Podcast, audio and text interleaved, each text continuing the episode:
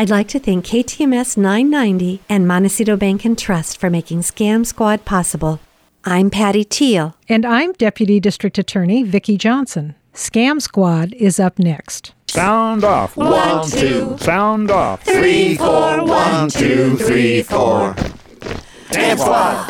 Welcome to Scam Squad. I'm here again with Deputy District Attorney Vicki Johnson, and we have our friends with us from Montecito Bank and Trust today, which we always enjoy. I'm going to let you introduce our guest slash sponsor slash partner. Yes, Patty, we're so happy to have Sean Dyer with us today, who is the Assistant Vice President and Senior Fraud Specialist with Montecito Bank and Trust. And we're always happy to have people from the bank because we get some really valuable information and just as a reminder, several months ago, the bank was reporting and reported to us on Scam Squad that they were getting a lot of fraudulent checks, forged checks coming into the bank.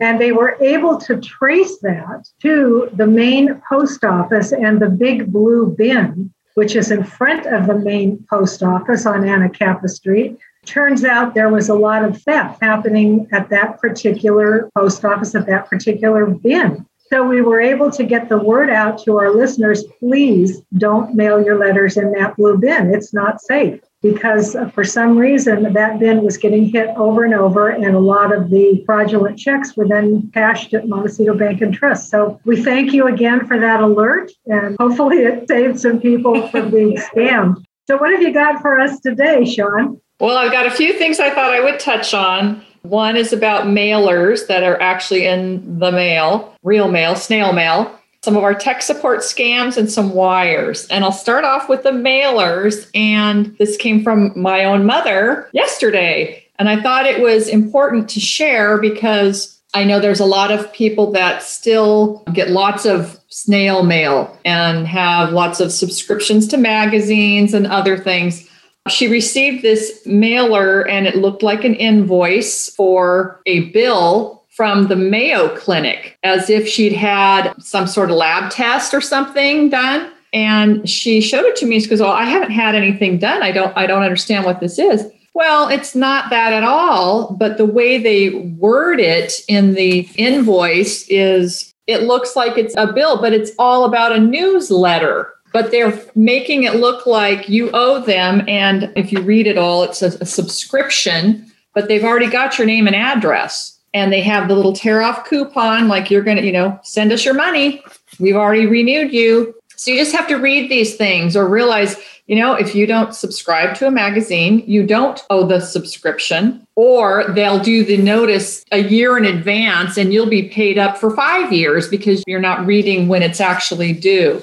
So I just want to get that out there that there are lots of old fashioned mail fraud things out there that we just need to be reading them really carefully. And if you have a question, ask somebody else. Does this yeah. look like it's legitimate? Because that looked very much like an invoice. It, big bold letters right at the top, invoice. Mm-hmm. So, in other words, you think you're paying a bill, but what you're doing is subscribing to something that you may not want at all. Right. Yeah. Like Mayo Clinic. I mean, I immediately thought, oh, mom, you must have had a, some lab test or some, you know, your doctor must have done something related to sure. Mayo Clinic. And that's what they're hoping most people will think, well, it must be an extra bill from my doctor somehow. Right.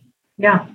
And we know that older folks often have a lot of doctor bills. So exactly you can get confused. Yeah. And if you don't mind, I will let the Better Business Bureau of the Tri Counties know because they do a podcast as well. And they have a segment here and they actually are doing a campaign about false misleading advertising. So I think that would be a good thing for them to uh, perfect. Uh, be aware I think that's of. a great idea. Thank yeah. you, Patty. Mm, yeah. Yes. All right, on to our next one. General categorize it under tech support scam but it's not always like Apple or Windows, but it's along the lines where they're either you've clicked on a link or a, you've had a pop up or there's a phone number to call to help you with something. And we have recently had um, a customer fall for a PayPal scam and another one for an Amazon scam. And they're imposter scams. Obviously, it's not really PayPal and it wasn't really Amazon.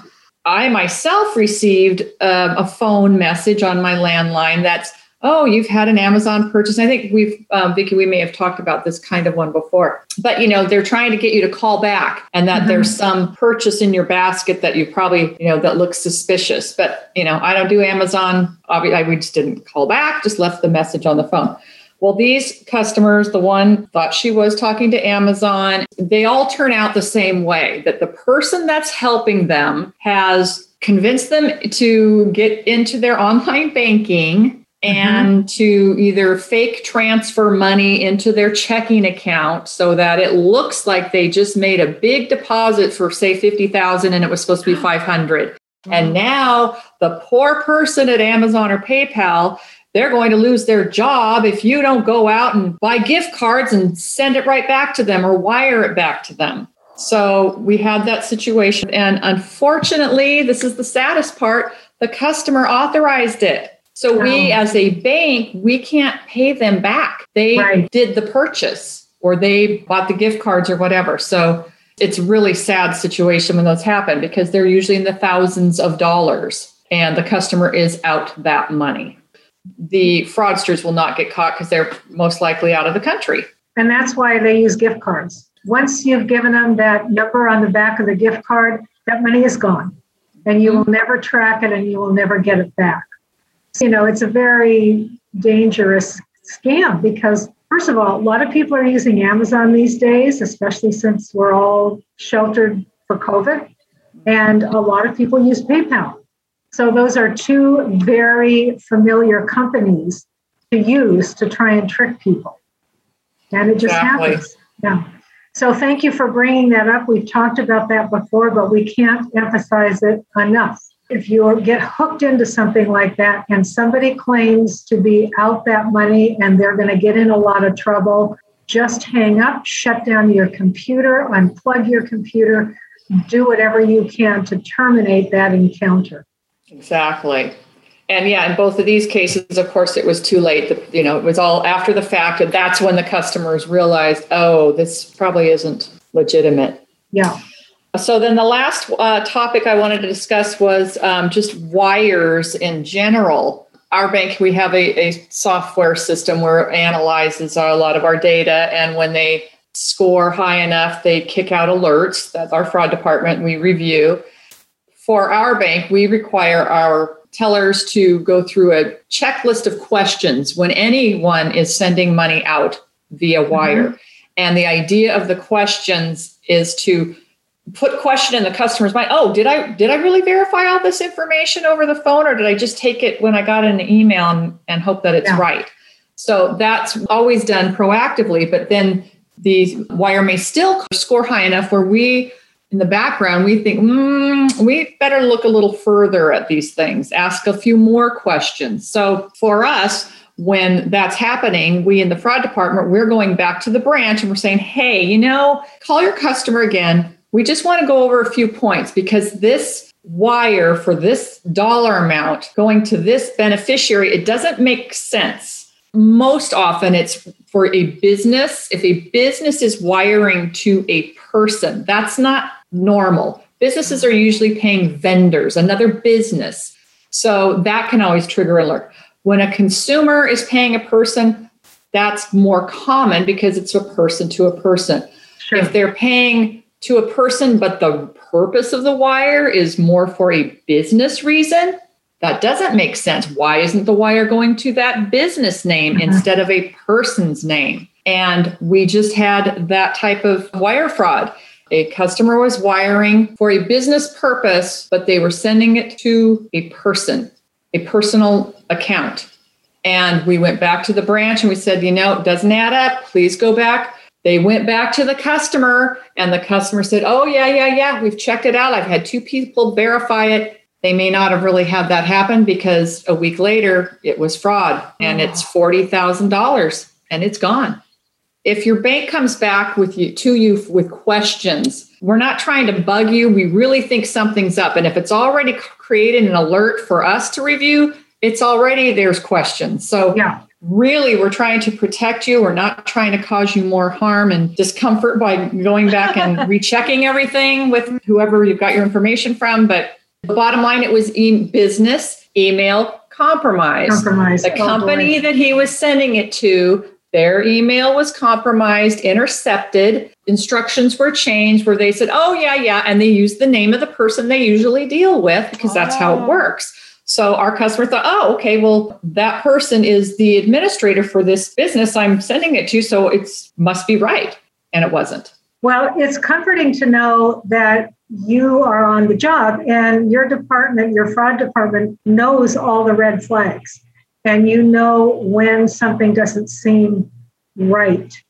And you have those checklists and, and you are willing to call the customer again. And it's really, it's out of a desire to protect the customer. And along those lines, Sean, we've had a very sad story come into our office about an elderly gentleman and his wife who have been caught up in the lottery scam Oh, to the tune of $200,000 already gone out the door. But this is the part that's interesting. Three different banks have closed his account. It's the husband that's hooked up into this. What I'm surmising is that probably three different banks have caught on to the fact that this is a scam, have tried to warn him. I know they've tried to warn him because eventually they reported to APS. So, three different banks have tried to warn him, have gone through the procedures, probably, I'm surmising that you're describing, and have finally decided we can no longer do this. We can no longer send out this money and help the fraudsters because we know it's a fraud. So, this has happened to him three different times. He is still sending money and determined that he is going to be the big winner. It's their money and we can say all we want. And sometimes we just say you know what we're just refusing. But when they come back like this last one and he said oh no we have double checked. I'm positive you know had a couple people check. We got to let it go. But like in what you're talking about vicki if we had the same person doing it over and over it's awful that our option is to close out the banking relationship when you know they're just going to find a bank that will help them. Is that the right thing to do? But what do we do and if we've reported them to APS, it kind of puts you in a bind of what's the right thing, what's the responsible thing. But if they're going to keep doing it, we just don't want to be a part of it. Exactly. And I can certainly understand that from the bank's perspective because you know this money is going to a scammer and you don't want to be any part of that. So I guess the message for our listeners is please, please listen to your banker. If your banker is asking you questions, if your banker is coming back to you with additional questions, I'm sure the scammer has given you a set of responses. Here's what they want you to Yes. say. Well, don't trust the scammer, trust your banker. So that is my message for today. I really want to thank you, Sean, for coming on our show and giving us this very, very valuable information and also the insight as to how the bank operates and how the bank handles these situations. It gives us a lot more confidence in what's going on with our bankers. So thank you so much for coming on the show. we really appreciate you and everyone at Montecito Bank and Trust. Thank you so much. Well, thank you for having me. Always happy to be here. Any good news today, Vicki? And you're welcome to yeah. stay on the line, Sean, and get cheered up if she has. Yes, please. Well, this actually wouldn't come under the heading necessarily of good news, but it was kind of heartening to me because this came from the National Center on Elder Abuse, which is housed in the Keck School of Medicine at USC. And they are the premier institution that deals with elder abuse. So I just got this today. Home is where the heart is checklist and it was tips on long distance caregiving. And some of the tips I thought were really sweet and sort of out of the norm. And they were things that I thought, well, I would never have thought about doing this. So this is if you're kind of trying to reach them long distance, if you're making phone calls, if you can't go to their home personally. So what do you say to them over the phone? How do you stay socially connected? Ask your loved one what they want just as much as what they need. And some of the things were do they want a favorite food delivered? How great is that? Oh, Yes, I want my favorite ice cream delivered. Are they running low on a favorite lotion or cream? What a wonderful thing to ask. Do they need or want assistance with shopping? Maybe that's something that could be organized. Do they feel safe going on walks or doing outdoor activities? And of course, we know here in Santa Barbara, we have so many agencies that are willing to step in and help with some of these things. Main heading was get in contact and stay connected. Ask them if it would be okay to check in on a daily or weekly basis. You know, is it okay if I call you? Determine the best way to reach them. How would you like me to connect with you? A landline, a cell phone, a computer? These are little questions that we may not think to ask. Send them a letter through email or write them an actual letter and send it through the mail. And then the last thing was create a video call, invite the entire family to check in and catch up. I thought those Aww. were some very sweet suggestions about how really? we can stay in touch with our loved ones if we're apart from them. So that is very my nice. good feeling news for today. Good and heartening news. Yes. Thank yeah. you so much, Vicki. Look forward to next week. And could you yes. just give the fraud hotline in case anyone needs to speak speak with you or to report a fraud? Absolutely. 805 568 2442. 805 568 2442. Well, have a great week, everybody, and we'll talk again soon. Bye bye. Thanks, Patty. Bye bye. Bye bye.